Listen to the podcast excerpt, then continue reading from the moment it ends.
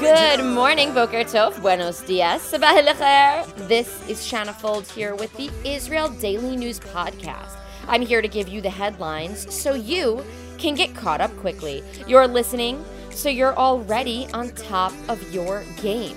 Survive and thrive, people. Knowledge is the best weapon. Today is Wednesday, December 9th, 2020, which means that we are on episode 103 here at the Israel Daily News Podcast. We are calling on our listeners to offer a sponsorship or contribution, which you can send over using the link in the show notes or by visiting anchor.fm backslash Israel Daily News backslash support. Now, let's get to the news. I talked about this yesterday, and today it has been confirmed that there will not be a nationwide curfew imposed over the Hanukkah holiday season in Israel. The proposed curfew, that would have been between 6 p.m. and 7 p.m., could not pass the legal issues that it came across in the Knesset. Following the meeting on Wednesday, the government decided to disband those plans for restrictions. Public health officials say they couldn't prove that restrictions would be helpful in preventing COVID 19. Following the decision, Israeli ministers approved the reopening of several malls, outdoor markets, and museums across Israel. The news came last night after a late coronavirus cabinet phone call meeting where the members of Knesset approved the reopenings despite failing to develop a decision on the proposed curfew. Stores will be tracking the number of people inside using an electronic system, and they will be following strict government capacity regulations. The measures will be in effect until at least December 23rd. Israel's first batch of Pfizer COVID 19 vaccines landed today, and Prime Minister Netanyahu said he'd be the first one to take it. A plane landed from Brussels carrying between 3,000 and 4,000 doses of the vaccine, and hundreds of thousands more are set to arrive tomorrow. In a speech given at Ben Gurion Airport, Netanyahu said that he would be the first to receive the vaccine in an effort to encourage others to do the same.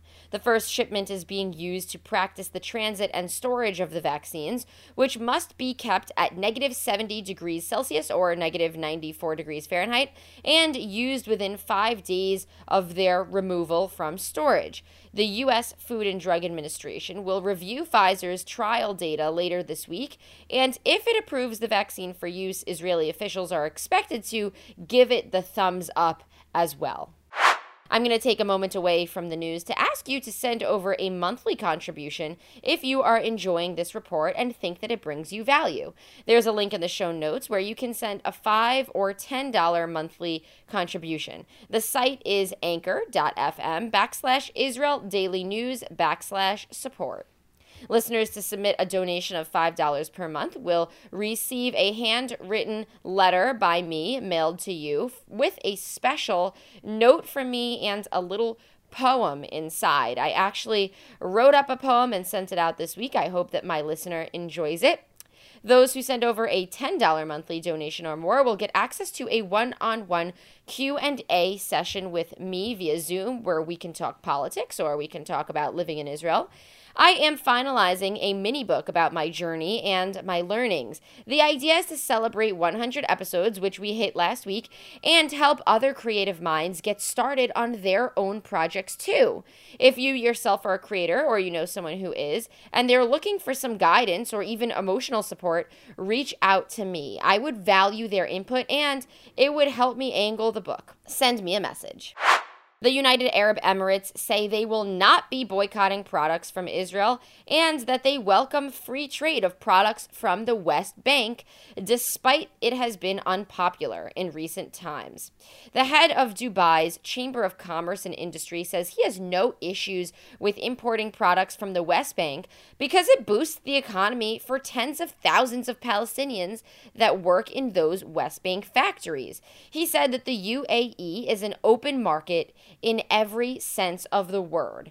If you're not familiar, many countries and individuals have taken up a boycott of Israeli products that were created and produced in the West Bank. That is because the land is contested. Some believe that this land belongs to Israelis and they call it Judea and Samaria. Some say it belongs to Palestinians in the West Bank. And a movement to stop purchasing items from this area in an effort to disrupt Jews from earning money off of those products and goods has been called BDS Boycott, Divest, Sanctions. So the head of Dubai's Chamber of Commerce says they are not walking down that road because they believe that by purchasing these products, they are actually supporting Palestinians. Has the state of Israel made contact with aliens? Aliens. According to retired Israeli General Chaim Eshed, the answer is yes. Eshed, who served as the head of Israel's space security program for almost 30 years, explained that Israel and the U.S. have both been dealing with aliens for years. But he says that this has been kept a national secret because humanity isn't ready. He even mentioned the existence of a galactic federation, though through which agreements between the aliens and the U.S. have been made. He provides more details in his newest book, The Universe Beyond the Horizon. It is unclear if any evidence exists to support Eshed's claim, but on a similar note, SpaceIL, the group behind Israel's failed attempt to land a spacecraft, a spacecraft on the moon in 2019, may have just made an exciting announcement. They uploaded a video to social media of the moon with the text, Back to the Moon. And the caption says, Ready to get excited again? Well, thank you to the J Post for this dynamic and fun article. We don't know if aliens really exist, but hopefully, with a potential new space exhibition, we will get some more information.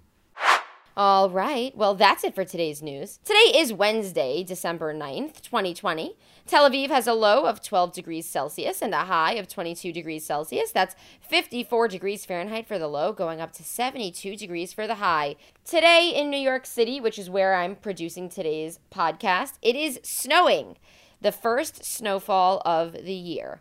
Subscribe to the Israel Daily News podcast on Spotify or Apple Podcasts or wherever you're hearing it from. I am everywhere. Thank you, Candace Cohen, Jack Meltzner, Orion Fitlovich, and Javier Plavnik for their contributions to the research, writing, and ideation of the show. I'll send you off today with Tamid Kadima, or Always Forward in English. Have a great and productive day. לא תצליחו לעצור אותי, כי תמיד אני נשאר. עם הפנים נמנמים קדימה, לילות לבנים נמנמים בלי שינה. זה בא בגלים,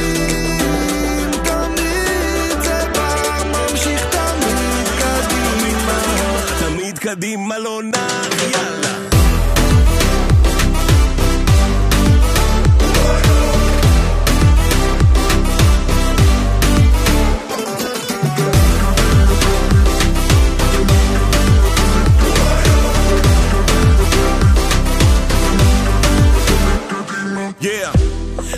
הפוך על הפוך, I guess זה דרכו של עולם. החיים מלאים אתגרים, מכשולים התפקיד שלך זה רק להיות מוכן. וכל החיים ראו בי פרסי טוניסאי שוורצך יהיה מובן. ובקליפ האחרון שנצבענו לשחור אז ביום אחד כולם ראו לבן. קם מוקדם על הבוקר ורץ מגיל שש שני רגע לשנץ מאושר בחלקי וגאה בדרכי גם כן עם כל גופי מנופץ. לא שוכח את האושר ללבוש הכל בראש הכל זה הכל בראש ותמיד יש עוד צמרת לכבוש הכל בראש הכל זה הכל בראש. עם הפנים נמנמים קדימה, לילות לבנים נמנמים בלי שינה. זה בא בגלים,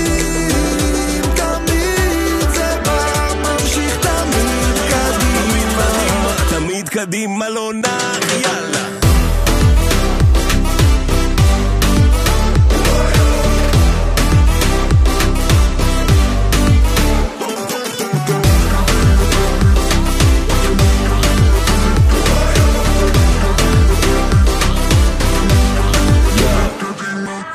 ממשיך קדימה, לא יצליחו לעצור אותי. לא נולד אדם שיעבור אותי. כשהמיקרופון אצלי ביד אז הוא עולה בלהבות כי אין מעצורים, אין עקבות. ממשיך לנסות לחדש שקשה זה מאתגר אותי. גם אם מקשל זה לא שובר אותי. יותר מ-70% מהגוף שלי זה הקיק והסנר. לא עוצר עד שאלגו מהבאר אז אני בא מלמטה, מלמטה, מלמטה. אני באתי לעולם מלמעלה, מלמעלה, מלמעלה לא הבעתי. רק בגובה העיניים ככה אישון לאישון. מודפאקה בוא נראה מי הראשון. אני קם רץ קדימה ומהר. לא מכיר דבר אחר בחיים האלה אם אתה לא מקדים אתה מאחר. מתאמץ ומשתפר לא צועד אני דוהר. למה אם אתה לא מקדים אתה מאחר? עם הפנים נמנים קדימה. לילות לבנים נמנים בלי שינה. זה בא בגלים.